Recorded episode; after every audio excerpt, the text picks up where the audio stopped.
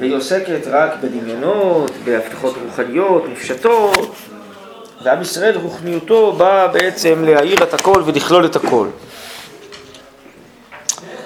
אז אני רציתי ללמוד איתכם היום איזה חשבון כזה שיש כאן בעיקר במאמרי הראייה, על הרוחניות הגדולה של עם ישראל, הרוחניות הגדולה של התורה, שהיא כן כוללת גם את החומר וגם את הרוח. תודה רבה. והיא כן מסוגלת להעלות את הכל, לעומת הנצרות שבעצם עוזבת את החיים ואת הטבע ואת החומר לטובת הרוח. ורב קוק כאן קובע שהעולם ומלואו מחכים לאור ישראל, כלומר שרק זה, האור הזה האלוקי שיופיע דרך עם ישראל, יוכל להושיע את האנושות, את כל הבריאה והברואים. אז זה מה שביקשתי. יש לכם איזה מצולמת מאמרי הראייה הזה? עכשיו, כאן החשבון הוא לא רק עיוני, אלא הוא גם נקרא לזה עם השלכות מעשיות לדורו של הרב קוק, ואני חושב שגם לדורנו. בעיקר לגבי אילו התרחשויות מופיעות בנו בעידן הגאולה. אז חשבתי שזה יכול להאיר גם את הפסקה שלנו, הערה מעשית, שהיא תסביר בעצם אולי יותר טוב למה הרב קוק מתכוון כאן בספר אורות. אבל דווקא המאמר הזה הוא מחשבן כל מיני תופעות שליליות, שקרו בתקופתו של הרב קוק, אבל הוא מחשבן אותם, אני חושב, מתוך הסתכלות עמוקה, לא רגילה כל כך. אז בואו נקרא, תכף ידברו בעד עצמם, מה שנספיק פה ללמוד נראה. טוב, אז זה כאן נקרא אחדות ושניות. תפרי סמכוו, כמה שנים זה אחורה?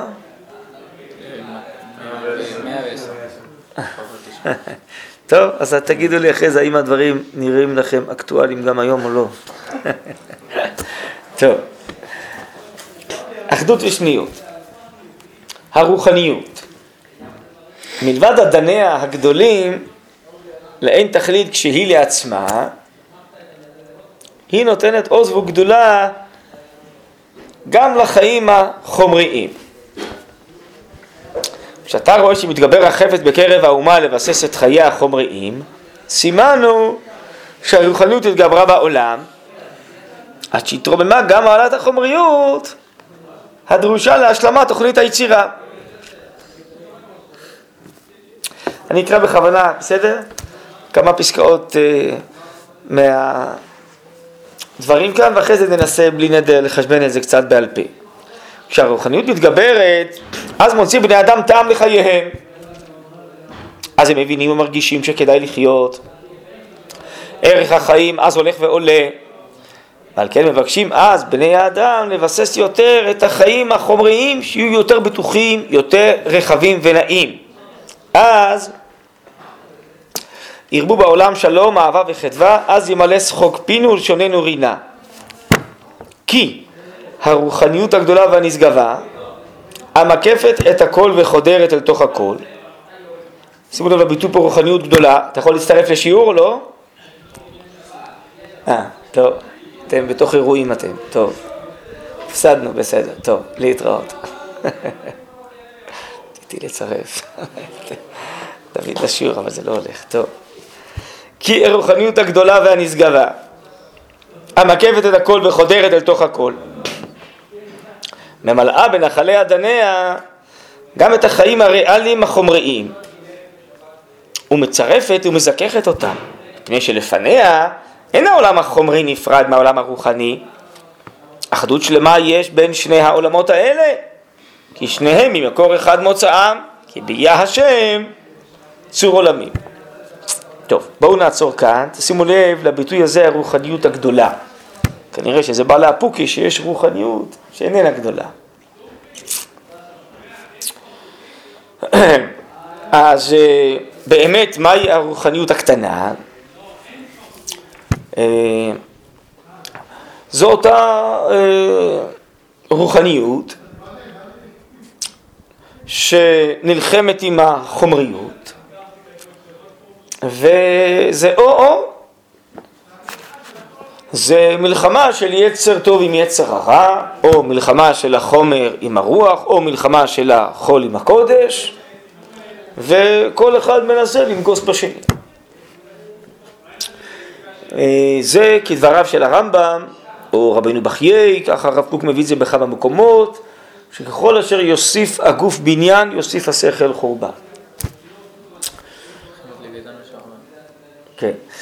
אבל הרב קוק אומר שהקדוש ברוך הוא הרי ברא גם את הקודש וגם את החול, גם את הגוף וגם את הנשמה. הוא לא ברא אותם כדי שלחמו אחד עם השני, כדי שישלימו אחד את השני, נכון? והנבואה היא שורה רק ודווקא על גבי חכם, גיבור ועשיר, נכון?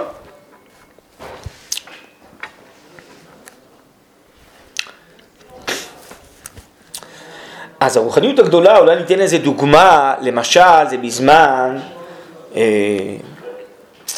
אולי הדוגמה הכי בהירה ובולטת, מלכות שלמה, שהשפע של תורה ונבואה ורוח הקודש, יחש עם שפע כלכלי וכסף וזהב וארזים וברושים, נכון?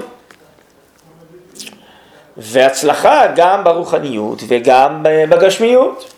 צלח ביחד עם אומנויות ויופי וכל התרבויות.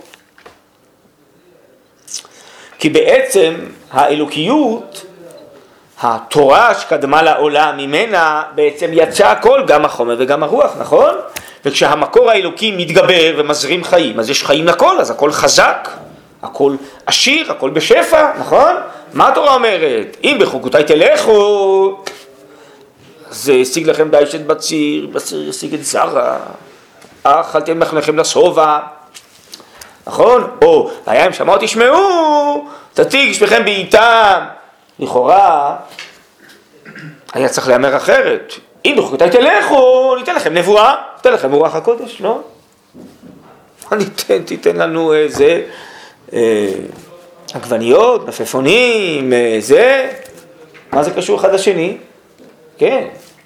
אם בחוקותיי תלכו, דהיינו שאתם תתחברו, תפתחו את עצמכם לברכה האלוקית, המקור האלוקי הוא מחיה את הכל, אתה מחיה את כולם, גם את הטבע, גם את ההיסטוריה, גם את הרוחניות, גם את הגשמיות, את הכל. יש שפע של השכלות אלוקיות ונבואה, ויש שפע של ברכה כלכלית וגשמית וניצחונות מלחמתיים והכל. גם המקור האלוקי יופיע. אז כשהוא יופיע, אז הכל יהיה חזק. יש משנה מפליאה, תבוא לי רגע משנה סוטה, משנה מפליאה, תראו במה עוסקים תנאים, היום היינו, החכמים היו מתביישים אולי לעסוק במה שהתנאים שם עוסקים.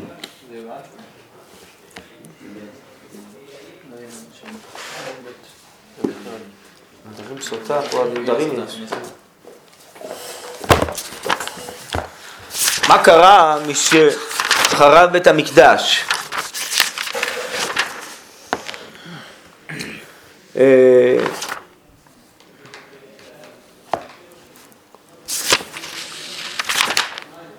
הנה, משמתו ניבים הראשונים בטלו אורים ותומים, זה פרק ת' משנה י"ב וכולי. הרבן שמעון גמליאל אומר, אישור רבי יהושע, יום שחרב את המקדש אין יום שאין בו כללה, ולא ירד הטל לברכה וניטל טעם הפירות. רבי יוסי אומר, אף ניטל שומן הפירות. נכון, הם לא עוסקים רק ברוחניות שהתמעטה, הם עוסקים בטעם הפירות ובשומן הפירות. מה זה קשור לבית המקדש? שזה יש בית מקדש, יהיה פירות מתוקים. רבי שמעון בן אליעזר אומר, הטהרה נטלה את הטעם ואת הריח, המעשרות, שלא הפרישו מעשרות, נטלו את שומן הדגן, חכמים אומרים, הזנות והכשפים קילו את הכל. נו, זה, מה זה? זה אומר שכשיש אלוקיות בעולם, ברוממותה, אז הכל מלא עסיסיות, מלא חיים, מלא שפע. וכשאין, אז הכל מצטמק. לא רק הרוחניות, גם הגשמיות מצטמקת, בסדר? זה נקרא אצל הרב קוק רוחניות גדולה. גדולה, הכוונה היא מקור שורשה אלוקי. כשהיא מופיעה, היא מופיעה בכל. אז מצד האמת שרוחניות גדולה מופיעה כמו מזמן בית המקדש הראשון, אז הכל יהיה חזק ועוצמתי, גם הרוחניות וגם הגשמיות. בסדר? טוב. ברוך אתה אדוני אלוהים מלך העולם, שהכל נהיה מדברו. טוב, בואו נקרא עוד פעם. הרוחניות. מלבד הדניה הגדולים לאין תכלית כשהיא לעצמה.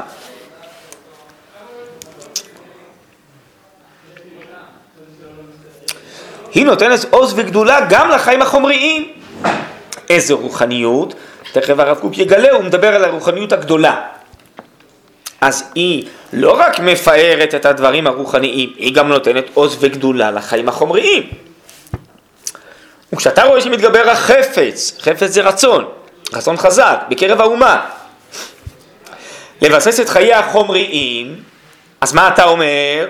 טוב, אז אולי אנשים עזבו את הרוחניות, ועכשיו נמאס להם, הם מבקשים תאוות, יצרים, חומריות, נכון?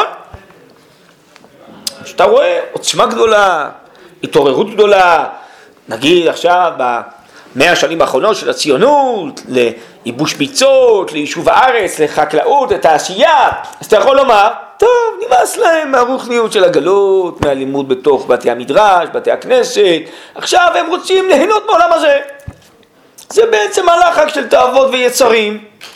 בעצם זה חומריות קטנה, היא לא קשורה בכלל לרוחניות, הפוך, היא עוזבת את הרוחניות, וזה הרי מה שהיה בפועל. אבל אומר, שואל הרב קוק, מה הדינמיקה הפנימית? החפץ הזה באומה עכשיו, מאיפה זה מתחיל? בואו תראו מה שהוא אומר, סימנו, זה סימן למשהו אחר. אתה רואה עכשיו, למעשה מתגבר החפץ לחומריות, סימנו שהרוחניות התגברה בעולם, בעולם בכלל ובחיי של האומה בפרט. עד שהתרוממה גם עלת החומריות הדרושה להשלמת תוכנית היצירה. כלומר, מכיוון שעכשיו המקור הרוחני הגדול העליון התעורר, אחרי שהיה בתרדמה אלפיים שנות גלות, אז הוא מעורר כוחות לכל.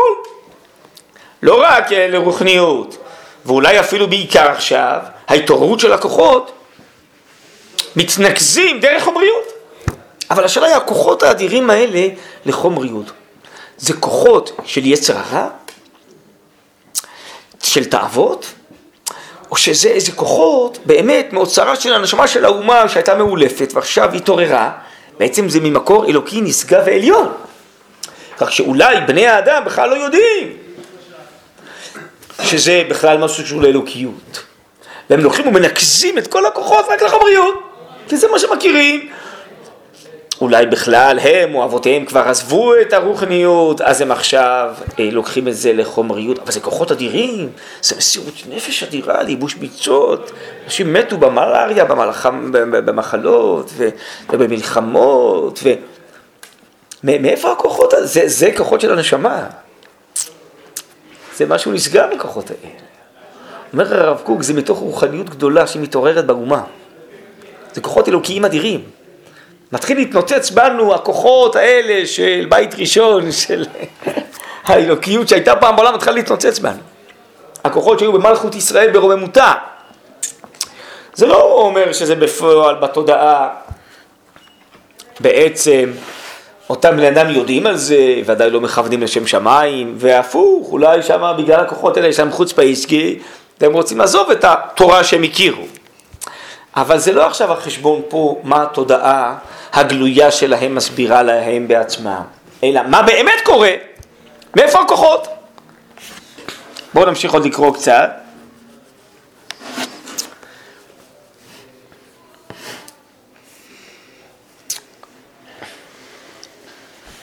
יש, לפעמים אני מזכיר את זה, אני לא יודע אם הזכרתי את זה השנה באיזה שיעור, אבל כמו שהרב קוק אומר פה סימן, אז יש לו איגרת ידועה,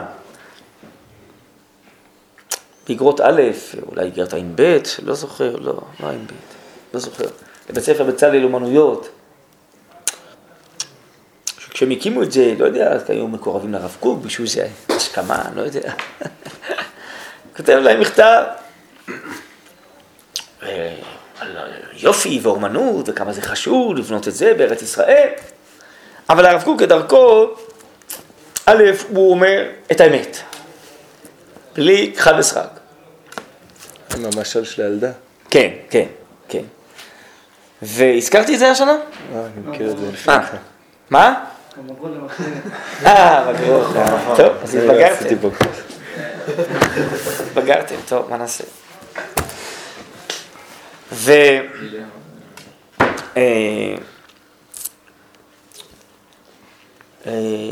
הרב קוק, כדרכו, אבל הוא כותב את האמת בצורה מאוד יפה ונשמעת, כדי שיבינו מה שהוא כותב. בעצם זה גרת מאוד נוקבת, מי שבעצם מבין מה שהרב קוק מתכוון. כי הם ביקשו שהוא בעצם יחשיב את היופי והאומנות שהם עושים, הוא באמת יחשיב. אבל מה הוא הסביר להם? שזה חלק מתהליך. שאותה ילדה שושנה היא עכשיו מין תרדמת כזאת, אני יודע מה, וכולם עומדים סביבה ודואגים, יואשים. ופתאום היא מבקשת איזה בובה. בסך הכל היא נערה כבר, וזה, מה, היא מבקשת בובה, אבל כולם שמחים, וזה... למה? כי רואים בזה סימן של התעוררות חיים. אז... נכון שעכשיו היא מבקשת בובה, אבל בעזרת השם בהמשך היא תבקש דברים יותר ויותר חשובים, עד שהיא, אה, תודה, עד שהיא בסוף תחזור לבריאות מעליה. אז זה שהיא מבקשת בובה זה רק סימן לחיים שמתעוררים בקרבה. אז אולי אם לקסס עכשיו את החיים לבובה קטנה, זה לא כל כך חשוב מה שהיא מבקשת, אבל זה סימן שהחיים הפנימיים שבה מתעוררים. אז מה נמשל? הוא בעצם מתכוון להגיד להם, אתם עוסקים ביופי, באומנות, זה חשוב וזה יפה, וזה יתגן פרנסה גם למשפחות, וחשוב לפתח את היופי בארץ ישראל בתחייה. כן, אבל זה בובה. זה בובה ביחס לדברים היותר חשובים שצריך אחרי זה לבקש, זה תורה, זה קדושה, זה אלוקיות, זה קרבת השם, זה אידיאלים גדולים. כן? בסדר, אבל זה סימן, אם אתם מתחילים לעסוק בזה היום, סימן שהחיים העוצמתיים הגדולים, הכוללים של עם ישראל מתעוררים. מה שהרב קוק קורא אצלנו, רוחניות גדולה. ואז מתוכה היא כוללת שאנחנו לא רוצים שיהיה רק כזאת רוחניות, אין לנו שיעור, רק התורה הזאת היא מפוחדת ונרדפת ובתוך רק דל דמות של הלכה.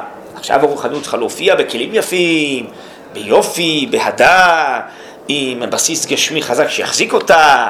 דהיינו שגם כל החומר הוא יתאים את עצמו לאותה הופעה אה, רוחנית גדולה. זה רוחניות של ארץ ישראל, זאת רוחניות גדולה. כן? אז גם פה שרק הוא כותב סימן, זה אותו דבר.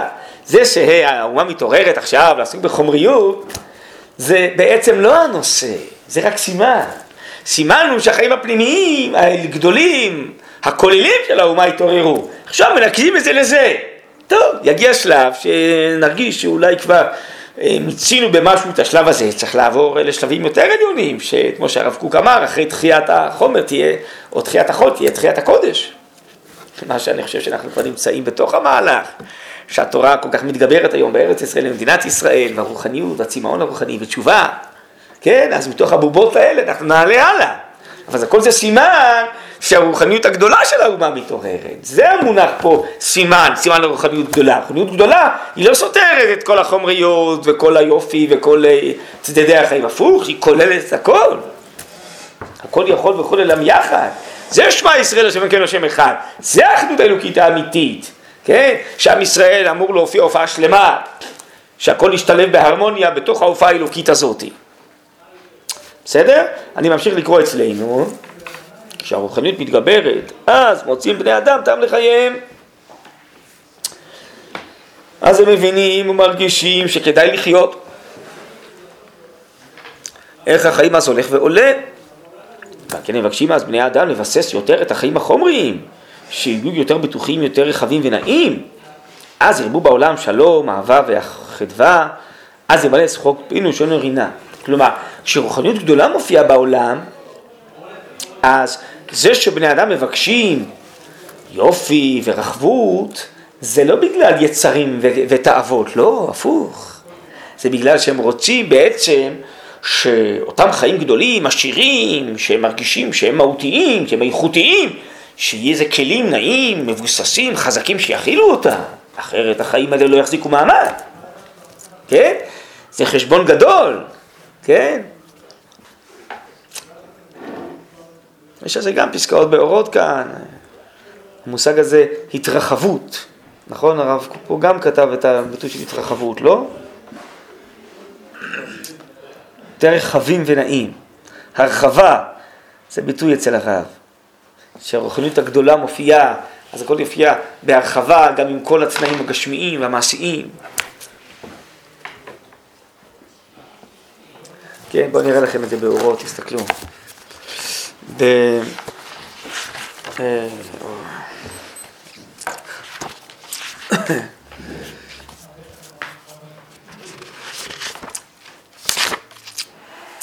תתוו עמוד סמכזיים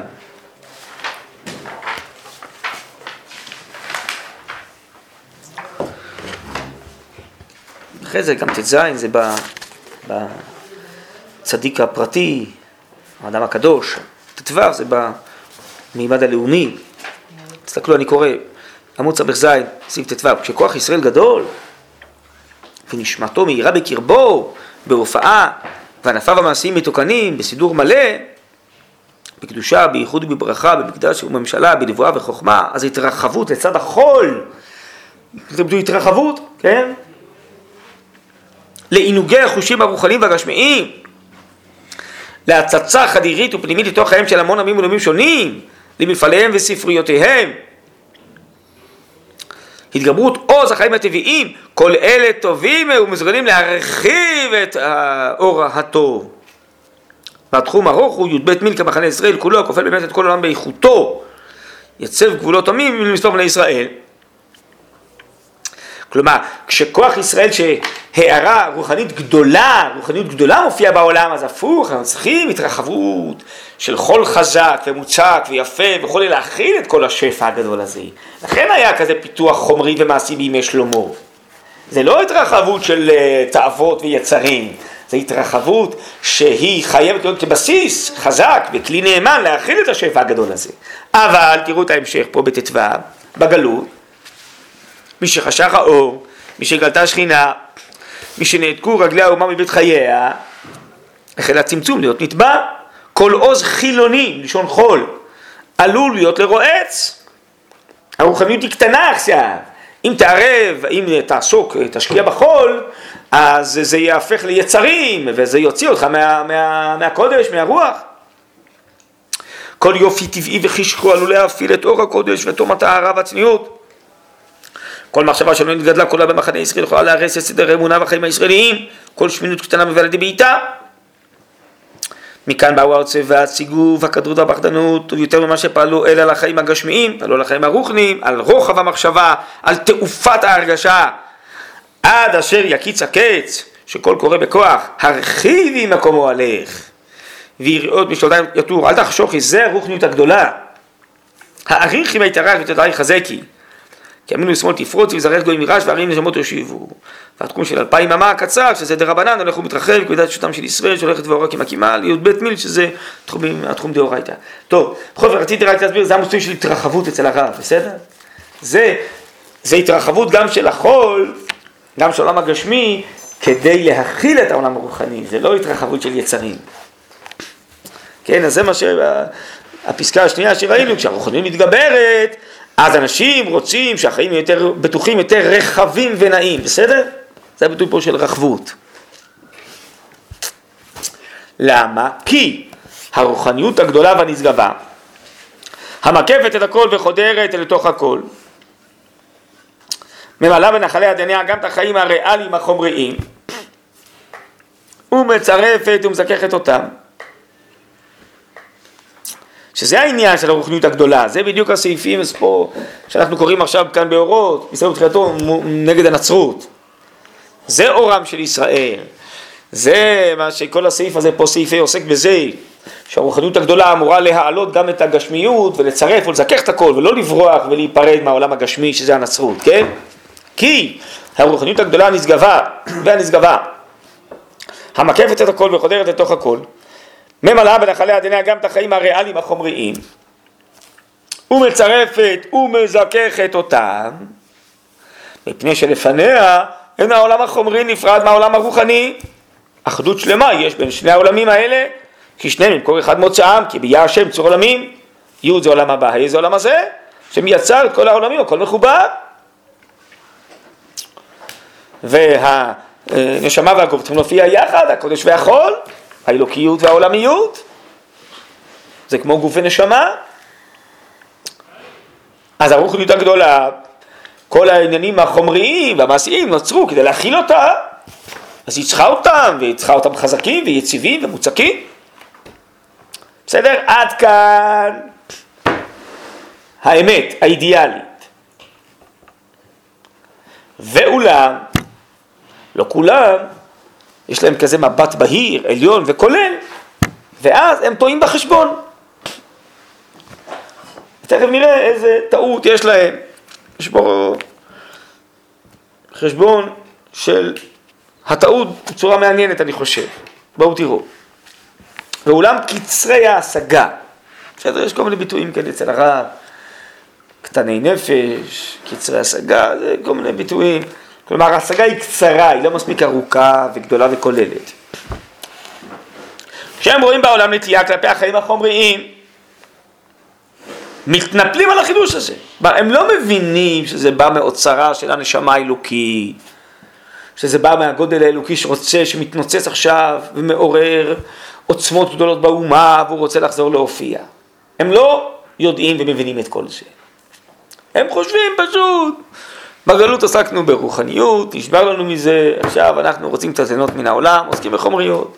לחומריות שהיא חלק מההופעה הכוללת, כי ביה השם צור עולמים, והיא באה לשרת ולהיות בסיס לרוחניות. לא, לא, לא. זה במקום זה. זה נקרא כיצרי ההשגה. בפועל זה מה שרואים. נכון, הרי את האלוקיות לא רואים בעונה, בעיניים. מה רואים בחושים? היה גלות, למדו תורה בתי המדרש. עכשיו, אנחנו בארץ ישראל, עוסקים בעבודת אדמה, בכלכלה, ובביטחון, בבניין יישובים, ויש כל מיני הנאות של החיים שאפשר ליהנות. זהו, גמרנו, עזבנו, אנחנו מקימים תרבות עברית חדשה בארץ ישראל. במקום הרוחניות, אצלהם זה... התפיסה שהייתה רוחניות קטנה, ועכשיו יש במקום זה חומר, הם לא מבינים שזה איזו רוחניות גדולה מעוררת את הכל, בסדר? אין להם את החשבון הזה. טוב, אז הם מתנפלים על החידוש הזה. ובקנאתם לחומריות. קנאה אצל הרב זה מסירות נפש. לא קנאה של אני מקנא, אלא קנו קינאתי, כן? הקנאות. זה שייכות. אז הרב קוק אומר בכמה מקומות, עם ישראל הוא עם קנאי, הוא מלא מסירות נפש. לפעמים דברים חשובים, לפעמים שטויות. זו תכונה של היהודים, של עם ישראל. כן? שאם אחד הוא חושב שעכשיו אנחנו מקימים תרבות, תרבות עברית חדשה בארץ ישראל, שעוסקת בחומריות, אז הוא קנאי למענה, הוא בכלל לא רוצה רוחניות, והוא מסירות נפש שיהיה רק חומריות. ואם אחד חושב שאנחנו עכשיו מקימים פה לאומיות שלא הייתה אלפיים שנה, אז הוא קנה אילה לאומיות והוא לא רוצה בכלל את התורה והדת ואת הרבנים. ואם אחד בתפיסה, אני יודע, של חלק מהאנשים בדורנו, שבעיניו הלאומיות זה כבר משהו שעבר עליו הכלח, עבר זמנו, אז הוא עכשיו נלחם למען המוסר האוניברסלי וזה, והוא קנאי, הוא יפרק את כל הלאומיות, זה עם כובש ועם אכזר וזה, וקנאות. אצל עם ישראל יש קנאות, כן, איך כתוב שם בנביאים, כשעם ישראל עבד עבודה זרה, הוא עבד כנראה יותר טוב מכולם את העבודה זרה, ועבדו גם לדברים מוזרים שאף אחד מהעמים לא עבד, כן, אצלנו עושים עד הסוף, בקיצור, אנחנו עושים דברים באופן יסודי. מה עושים? זו שאלה אחרת, אבל אצלנו עושים עד הסוף, ותכף תראו הרב גם יסביר למה, יש פה הסבר מאוד מעניין. הרב, סתם, זו שאלה שקשורה לעניין, לא כל כך, לא יודע, האינטרנט, כאילו, הרי הכלי הוא כלי חומרי שהוא אין בו פסול מצד עצמו. כן. אבל אנחנו בכל זאת בישיבות שלנו מייצאים נגד זה בצורה חדה, גם נגיד פלאפונים, כאילו סמארטפון וכל זה. כן. סמארטפון עצמו אין בעיה. כן. זה כלי מצוין, זה כלי שיש בו הרבה כלים טובים מאוד. כן. אז למה יוצאים נגד, נגיד בכלל סמארטפון ונגיד בכלל אינטרנט ונגיד בכלל כאילו? כן, כי זה עלול בסוף לגרום שנשקע באיזו חומריות קטנה ומצומצמת ולא נהיה שייך, לא נהיה שייכים לרוחניות הגדולה הזאת שאנחנו מדברים עליה פה. וזה בקלות סוחף. שמה? שדווקא ההתעוררות הזאת של החומר, דווקא ההתגרות הזאת של החומר היא פלטפורמה לרוחניות. טוב, אז... צריך להבין שני דברים. א', הרב מדבר על עצם התעוררות החיים של האומה. זה לא אומר שכל דבר שקורה פה היום, במאה השנים האחרונות בארץ ישראל, הוא כל כולו שייך רק לרוחניות הגדולה. נשארו קצת יצרים וקצת אהבות, נכון? אז יכול להיות שיש תופעות שהן לא הופעתה של הרוחניות הגדולה, הן הופעתה של איזו תאווה קטנה. בסדר? אז צריך זהירות, לכן גם כשלומדים מאמר כזה. יש עוד מאמרים אצל הרב קוק. גם על עידן הגאולה, שעוד בחשבנים, יצרים וחולשות ו- ו- ו- ותיאוריות, אידיאולוגיות, טעויות. יש הרבה מאמרים, צריך ללמוד הרבה אצל הרב קוק. גם משהו חשבן על תקופתו. כן? אז גם אם כותב מאמר הדור, שיש כוחות גדולים בדור, זה לא אומר שאין בדור יצרים ותאוות, ויש בכלל זרמים נוספים. בסדר? זה דבר אחד. דבר שני, גם תופעות שאולי הם כן בשורשה מתעוררות של הרוחניות הגדולה, אבל אחרי זה יכולים בני אדם שבתוך המהלך הזה השתלטו עליהם כל מיני כוחות של חושך וטומאה ויצרים ותאוות, ואז הם ייפרדו מהרוחניות הגדולה. זה מה שקרה בבית ראשון. בסוף הייתה עבודה זרה, שפיכות דמים וגילוי עריות. אז עם כל הרוחניות הגדולה בסוף נסחפו ליצרים, נכון? אז זה לא אומר שהיא בעולם רוחניות גדולה אז הכל מתוקן כבר. בסדר? אז אולי צריך לעשות את המגמה ההפוכה, צריך לרדת לכל מקום ולא לרדת לכל מקום, אלא לקחת כל דבר ולמצוא את המקומות שלו. כן, אבל השאלה היא, האם באמת אנחנו מסוגלים, ואולי זה מה שמנסים לעשות, שיודע מה, שהאינטרנט או מה, ישמש רק לטוב, וניזהר ולהיסחף ליצרים ולתאוות שהוא מוליך אותן. אולי זה מה שמנסים לעשות, ואולי לא כל דבר אפשר לעשות. בסדר? ולכן צריך זהירות, שלא כל דבר שהוא נוצר בתקופות האלה הוא מקודש. זה עובר דרך בחירה חופשית של אנשים, חלק מהכוחות האלה בסוף מנגזים אותם לדברים לא טובים. בכלל, מה שהרב מתאר פה זה, הוא רואה מה נולד באומה, כוחות גדולים. מה שאתה מדבר זה כבר מה עושים עם הכוחות הגדולים. תכף תראה, למשל הרב קוק אומר, חלק מהקנאים האלה הם עושים בכוחות הגדולים רק חומריות, זה לא בסדר. אז לכן זה נושא אחר לגמרי שאתה שואל, זה אותם כוחות גדולים, מה עושים איתם? האם כל דבר שיצרו מהם זה טוב? ממש לא. אתה מבין? תכף תראה, גם הרב קוק יסביר. שהכוחות הגדולים האלה ירודים בנפשות, ויש כאלה שלוקחים אותם רק לחומריות למשל. זה לא טוב. וזה מה שהם מבינים. הם לא יודעים שזה הרוחניות הגדולה עוררה אותה. אבל לא צריך להילחם, אבל בעצם, בעצם ההתעוררות החומרית, כאילו. זה ברור שלא. אנחנו נלחמים בעצם זה שפה מדינת ישראל יש לה כלכלה חזקה, תעשייה חזקה, צבא חזק. מה, אנחנו נלחמים בזה? לא נלחמים בזה. אבל... אם יש תופעות חברתיות, תרבותיות, שהן מוליכות פה רוע, וטומאה וחטאים, אז בזה כן נלחם. לא, בעצם שיש פה עכשיו היום כוחות גדולים. זו שאלה מה עושים איתה? אז עכשיו הכל מקודש, כי יש פה כוחות גדולים. אז אני מראה לך שגם מזמן, בית המקדש הראשון, שזה הדוגמה שנתתי לרוחניות גדולה, גם היו חטאים ויצרים שהחכמים נלחמות כאן. אז לכן אנחנו מחשבנים את שורשי הכוחות, אבל אחרי זה, מה בני אדם לוקחים ועושים איתם, זה צריך לבחון כל דבר לגופו. טוב, עוד פעם, בואו נחזור לזה. אולם קצרי השגה, כשהם רואים בעולם נטייה כלפי החיים החומריים, מתנפלים על החידוש הזה. זה חידוש, זה לא היה אלפיים שנה, ובקנאתם לחומריות. מבקשים לבטל לגמרי את הרוחניות, שלדעתם היא סותרת את החומריות, החביבה עליהם. זה מה שעשו ראשי הציונות, שהיו גם ראשי הכפירה, ככה תמיד היה אומר לנו רבנו הרב ציודה, היה מסמן שלושה מהם, ברנר, אחד העם וברדיצ'בסקי, אומר, הם החליטו למחוק את הרוחניות מעל ישראל. זה מפריע, זה מצמצם את החומריות.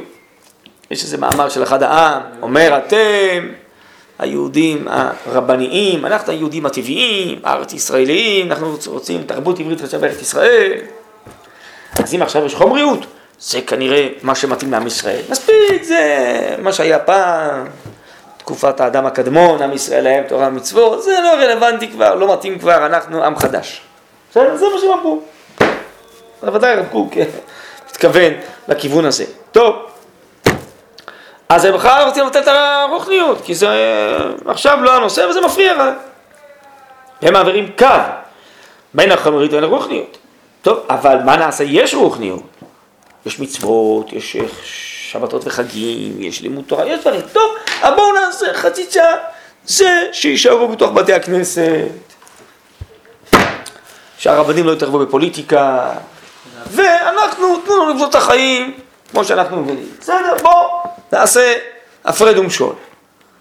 בסדר, מה נעשה? יש גם רוחניות, מה אפשר לעשות? אבל שלא יפריעו לנו. הם מעבירים קו בין החומריות ובין הרוחניות, והעולמות של אמת אחד, מפלגים אצלם לשניים, הסותרים זה את זה. טוב, הלאה, בסדר? הרב קוק מתאר איזה תהליך, ככה זה מתחיל. ועם ישראל גוי אחד בארץ, שהשניות צנועה לו על פי שורש נשמתו, מרגיש כי ההפרדה בין החומריות ובין הרוחניות מסיבה לו צער גדול ועמוק, הוא מבקש לו דרך לשוב אל האחדות. פה יש חשבון מעניין. בסופו של דבר, אבל משהו במצפון הפנימי, בטבע הפנימי, לא נותן גם לאותם קצרי ההשגה להרגיש טוב. כי בעצם הם מרגישים שיש רוחניות, ויש חומריות, והם עוסקים רק בזה, אבל יש גם משהו אחר. ועם ישראל הוא עם של אחדות, של שמע ישראל, הסמל קדוש שם אחד, זהו. והם עשו בעצם שניים, הם עשו מה שנקרא שניות, דואליזם. כמו שהיו עובדי עבודה זרה שעבדו לכמה אלים ביחד. או יש בהלכה, או הגויים הם מותר להם לעבוד בשיתוף, לקדוש ברוך הוא ולעוד אל. איזה סגן, סמך, האם מותר, יש דיון. האם לגויים זה מותר? רוב הפוסקים, לגויים זה מותר, אבל בשיתוף. אבל לנו זה לא מתאים, לעם ישראל, זה לא מתאים. אז כל זמן שגם אותם כיצרי ההשגה מרגישים שיש שני דברים, זה לא, לא טוב להם. אז מה הם צריכים לדאוג? שיהיה אחדות, יהיה אחד. אבל מה זה האחד שחביב להם? זה חומריות. אז כל מה שבצד עומד גם רוחניות, זה מפריע. צריך לרסק את זה לגמרי, אז יהיה אחדות, יהיה רק אחד, רק חומריות. בסדר? אתם מבינים? אה, אחידות. ככה מסביר. דווקא נטיית האחדות שבנו, היא מרסקת את הרוחניות. בסדר? זה חשבון מעניין לחשבון הזה. בואו נקרא. הנה, עם ישראל יכול לסבול את השניות, שהיא עבודה זרה. והוא בא בקור ברזל, כן, במצרים, להזדקר ולהנקות בחללה של עבודה זרה זו. אין תקנה לעבודה זרה, אלא נתיצה ועיבוד. ויד משה ישראל בא בראשונה, הם מקימי הפסל ומהרים בעצמם לנצצו. מה זה מקימי הפסל? כלומר, להחליט שהרוחניות היא נפרדת מהחומריות זה איזה פסל. כן? זה איזה סיור דמיוני. כי באמת הרוחניות והחומריות אמרנו, אמורים ללכת ביחד. טוב, אז הם הקימו איזה פסל. עכשיו זה לא מצליחים ביניהם, כי זה לא מתאים לרצון שלהם לאחדות. אז הם מנפצים את הפסל הזה כאילו. ואז יהיה להם רק חומריות. מה זה אומר? שבקיבוצים ובמושבות של פעם לא הקימו בתי כנסת, הקימו במקום זה בית העם, נכון? וקצצו את כל הפאות, ולא למדו תורה בכלל, ורק לימודי השכלה, ולא שמרו יום כיפור ושום דבר, וביטלו את כל הרוחניות, זהו, אין, חף, נקים מרוחניות. יצא פלוני נקים מנכסיו. אין יותר רוחניות בעולם, סילקנו אותה, ריסקנו אותה, זהו. עכשיו אנחנו חופשיים, עם חופשי בארצו, רק חומריות בלי רוחניות. בסדר, זה היה ככה, זה היה. טוב. פושעי ישראל סוף סוף גם הם, בני עם אחד, גם הם אינם יכולים לסבול את השניות, ועל כן הם מקדימים עבודת הנתיצה. לא יוצאים ממתחילת הרוחניות, החלוקה מעל החומריות, וסותרת לה. בביקורת אזי מבקרים אותה, אומרים על כל שקרה והפסדה, מלצצים ומשברים מהם רוחניות זו, בקנאות המיוחדת לעם ישראל. ושמחים רגע לראות כי האליל של הרוחניות הלה היה למיים הפלה. למה האליל של הרוחניות? כי זה לא באמת הרוחניות, מה שהם ציירו לעצמם שזה רוחניות. שיש איזה בית כנסת שנפרד מכל החיים, איזה מוזיאון כזה, זה סתם ציור. אצלנו בתי הכנסת, הגמרא אומרת, צריכים להיות מעל בתי העיר, נכון? כל עיר שגגותיה מעל בתי הכנסת היא עלולה להיחרב, נכון? למה? אומר הרב, כי האידיאל של כל מרכזי החיים של הבתים צריך להיות הקודש, בית הכנסת. זה צריך להיות מרכז החיים הקודש, לא משהו צדדי. הם ציירו לעצמם שרבנים וקדושה ורוחניות זה משהו נפרד כזה, בצד עומד, ו... אז זה לא מוצא חייב, יש משהו בצד, זה מנפצים. מה הם מנפצים? תרוחנית אמיתית? זה נשמע את החיים ברוחנית אמיתית. לא, הם מנפצים את הציור הדמיוני שעליהם על הרוחניות. בסדר? את הציור הדמיוני שהרוחניות זה דבר אחד? מה?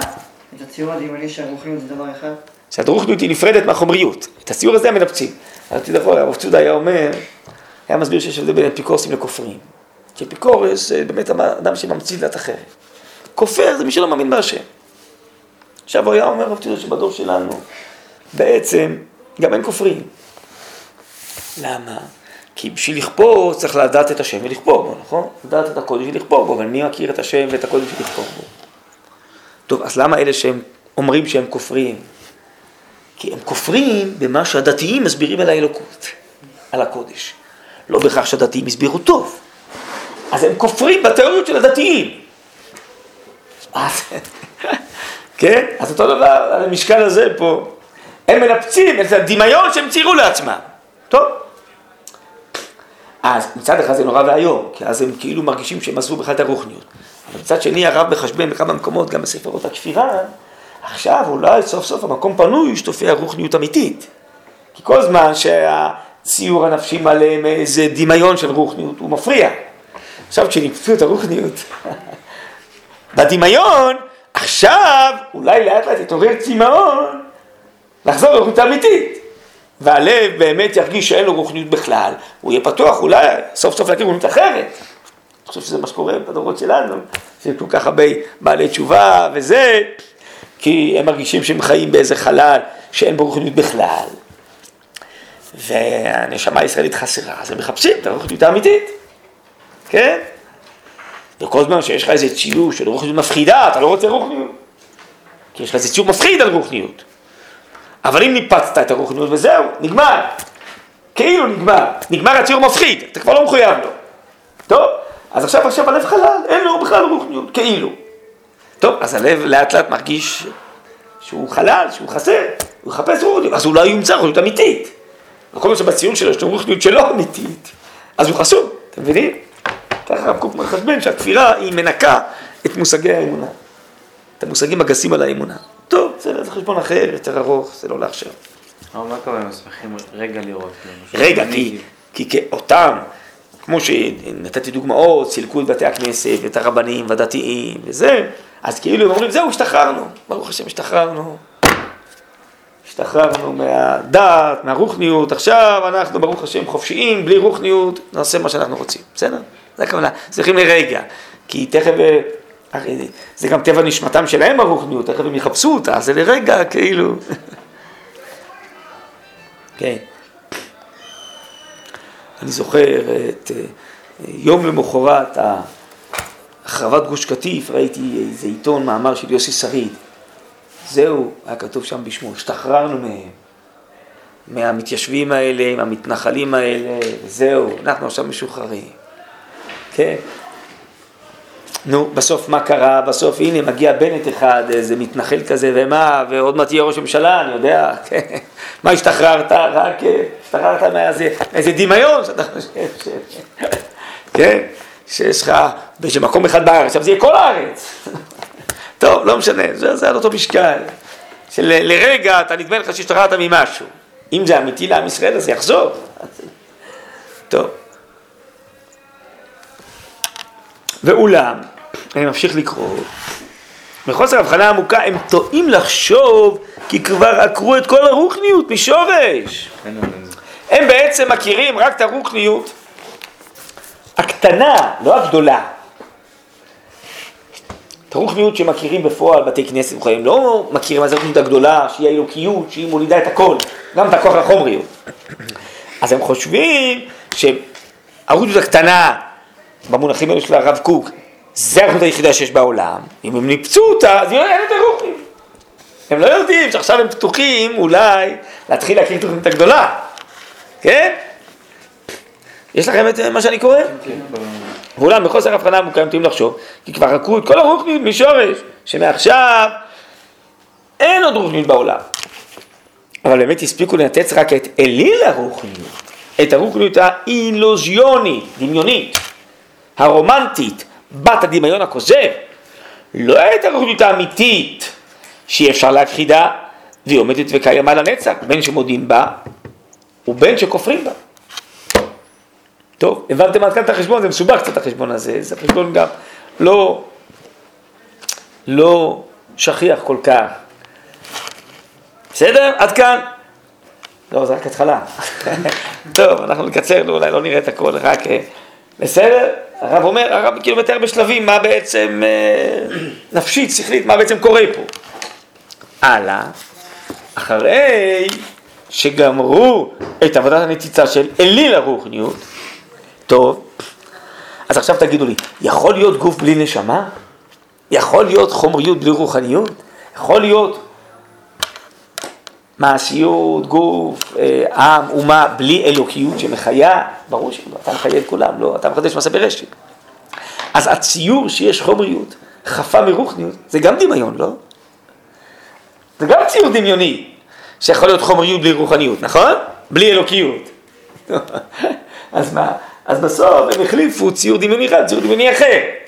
היה להם ציור דמיון על הרוחניות. טוב, את זה הם כאילו נפצו. נגמר. טוב, מה נשאר להם עכשיו? חומריות, אבל זה גם ציור שיכול להיות חומריות ודאי באומה הישראלית בלי אלוקיות, בלי קודש. זה גם דמיון. אז תראו, אז מה השלב הבא? אחרי שגמרו את עבודת הנתיצה של אליל הרוחניות, הם על כוחם באים לנצץ גם את אליל החומריות. כי אחרי שהחומריות נפרדת מהרוחניות, גם היא אינה אל האליל ואין הזכות הקיום. מה זה כולל? לא מנפצים את זה. אז מתעוררות מלחמות המפלגות והמעמדים, והמלחמות הקשות והאכזריות מרעילות את נימות החומריות. קשה לאדם ליהנות מסעודתו, אם בידו אחת הוא אוחז את הפורשה, וידו השני תחנית, ורובה לבטק את חברו. הבא גם הוא לנגדו מזוין לגזול את הפורשה מידו. ומצד השני החומריות, כשהיא לעצמה נעשית לאה, מה זה לאה? כבדה. מעין קורטוב של רוחניות אמיתית, נכון? למה החריבו את גוש קטיף? אין לנו כוח יותר, נלחם עם כולם, מדינית וצבאית וזה, וקשיים ולחצים, נכון? פתאום אין כוח יותר. לעולם החומרי, להתיישבות, לזה. למה אין כוח? כי זה מנותק מרוחניות אמיתית. מאידיאלי, מאידיאלית אלוקית, זה מנותק מכל הכוחות של האומה שהתעוררו בדורות האלה. רצינו בעצם לחזור הביתה בשלום, רצינו ליהנות מהחיים, ואת הפרטיות, החומרנות ונאות העולם. וזה גורם לי שכולם נגדי וכולם יורים עליי, וזה, ואני רוצה לחיות בשקט, ואני רוצה ליהנות מהחיים.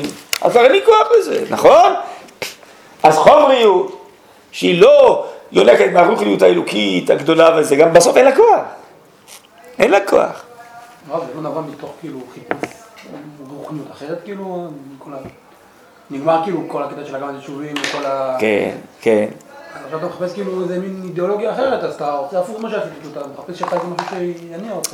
נראה, ונכתבו על זה הרבה ספרים, שהמעבר היה מן הכלל אל הפרטי. בעצם עכשיו... איש לא הולך לישראל, שעכשיו כל אחד יכול להתחיל לפתח את הפרטיות שלו, וכל אינדיבידואליזם וקרייריזם וזה, לעומת ראשית הציונות, שזה היה קיבוצים, והכל למען הכלל וזה. עכשיו, בעצם כל אחד יכול להתחיל לבסס סוף סוף את הפרטיות שלו ואת החומרנות שלו, נראה שזה לא נבע מזה. איזה אידיאליזם עצום לכיוון אחר. לא, ומילה גם הגענו למצב שאין כוחות, אין כוחות להקים יישובים, אין כוחות להילחם. ברגעי באמת שמלחמה, כל הכוחות מתעוררים, כן, אבל ביומיום, כאילו כבר. למה? כי אין לנו עכשיו את המקור הגדול, הרוחני, האלוקי, השורשי, הגדול, שממנו אנחנו מקבלים את הכוחות. חומריות, בלי מקור אמיתי, היא גם מתייבשת בסוף. והוא כתב את זה בכל מקום אפשרי. הציונות תתעייף, תתייבש, תתחיל להפך לשונאת את עצמה, שונאת את ארץ ישראל, ותחריב את הארץ. ככה הוא כותב במרריה. היא תחריב את הארץ, הוא כותב. מה אני אעשה? זה כתוב פה, לא? תהפך מכוח בונה לכוח מחריב. איפה זה? זה לא פה בעלות. אה, תשעים ושש. הנה, אתה רואה, גוש קטיף הצליחה להחריב. אה, לא, זה לא פה. פה זה משהו אחר. רגע.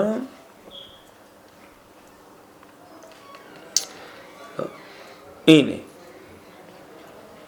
כי הרעיון הלאומי, אני קורא לכם, עמוד מאה תשעים ושבע. הרעיון הלאומי כשהוא רק חילוני. הלא יוכל להתהפך לרועץ לישראל, לנקר את כל אותות האומה, ולהפק מקרבה את כל רשמי חייה, שאז יוכל להיות כוח מהרס במקום כוח בונה. שמעתם? הרעיון הלאומי של בניין הארץ יהפך לכוח מהרס במקום כוח בונה. תמיד ראינו את השורות האלה, עברנו עליהם, לא היה נעים לקרוא מה שכתוב פה, עברנו עליהם. אבל זה בטח, לא, לא יכול להיות. מה? לפועל המזרחי, מכתב חשוב לפועל המזרחי. כן. הציונות יהפך לכוח מהרס. חילון חול בלי אלוקיות, בסוף יהפך לכוח מהרס. ותראו בהקדמה לצד"ק, שם בראש עמי, שם על האתרוגים, הרב אומר, בין אהבת ארץ ישראל לשנאתה כמה פסיעות. היא אומר, החול בלי הקודש יהפך, לס... יהפך לשונא, לשונא עצמנו, לשונא הארץ.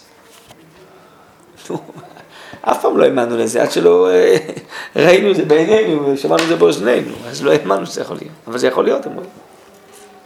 נכון?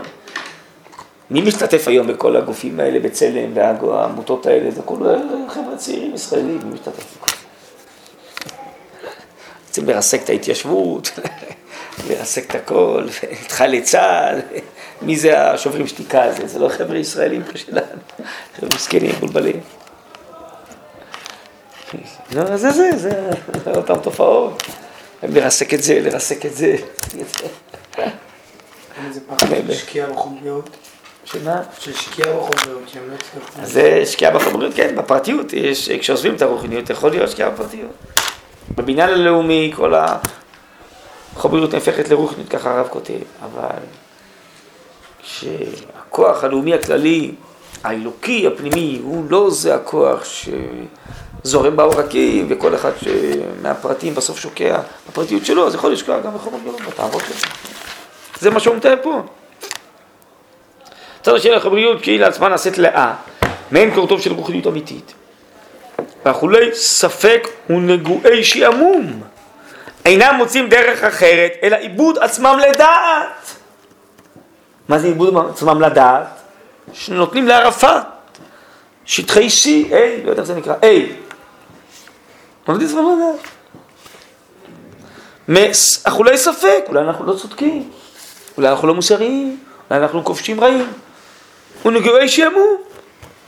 מה צריך לך לארץ ישראל? מה צריך לך לארץ? שמה, אנחנו עם של ערכים, פוסט-מודרנים, מה צריך? זה דברים שאנחנו חווים אותם. והספרות, עוד באו מוסיפה שמן אל המוקד.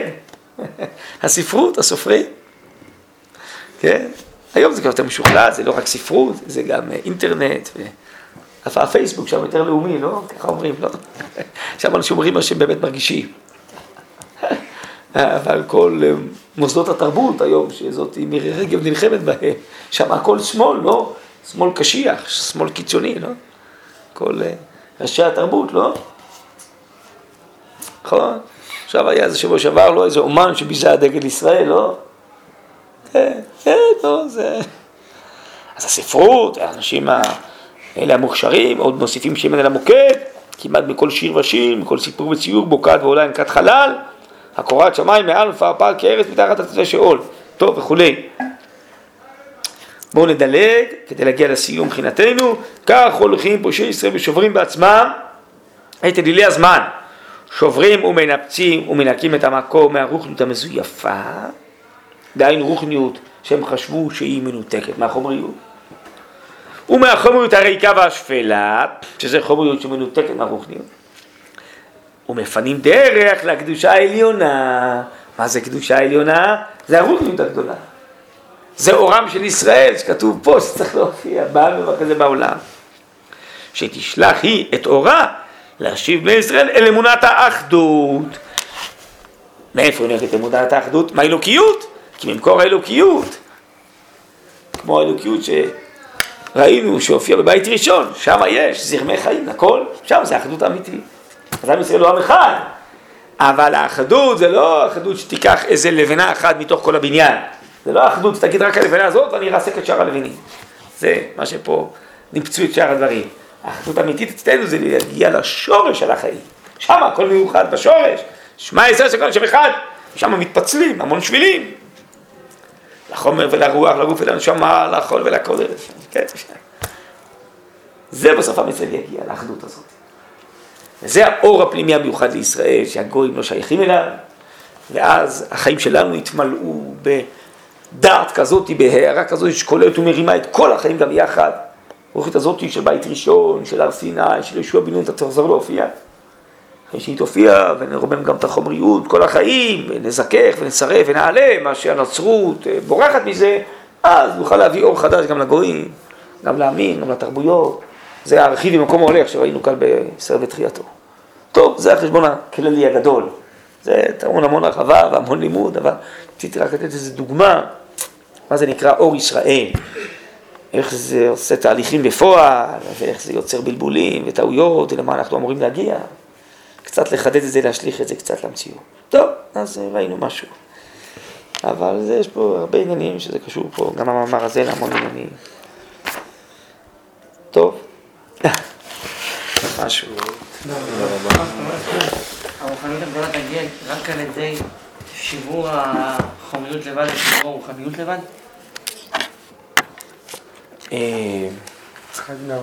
כשאנחנו נבנה טוב גם את זה וגם את זה ונכבד אחד את השני, אז נבנה כלי כזה שיאפשר לרוחניות הגדולה להופיע, זה אתה צודק. שהקודש והחול יכבדו אחד את השני, יהיה גוף חזק, כלי חזק, יהיה רוחניות חזקה, אז נאפשר באמת לאותה רוחניות גדולה להופיע יותר ויותר. אם נחמו אחד בשני, רק מחלישים אחד את השני, וחוסמים את הדרך לפני העברות הגדולה להופיע. כן. כל התעוררות חומרית זה מלמד על התעוררות פוטנציאל רוחני? אם זה התעוררות חומרית שלא נובעת מיצרים, לכן זה לא כל אחד.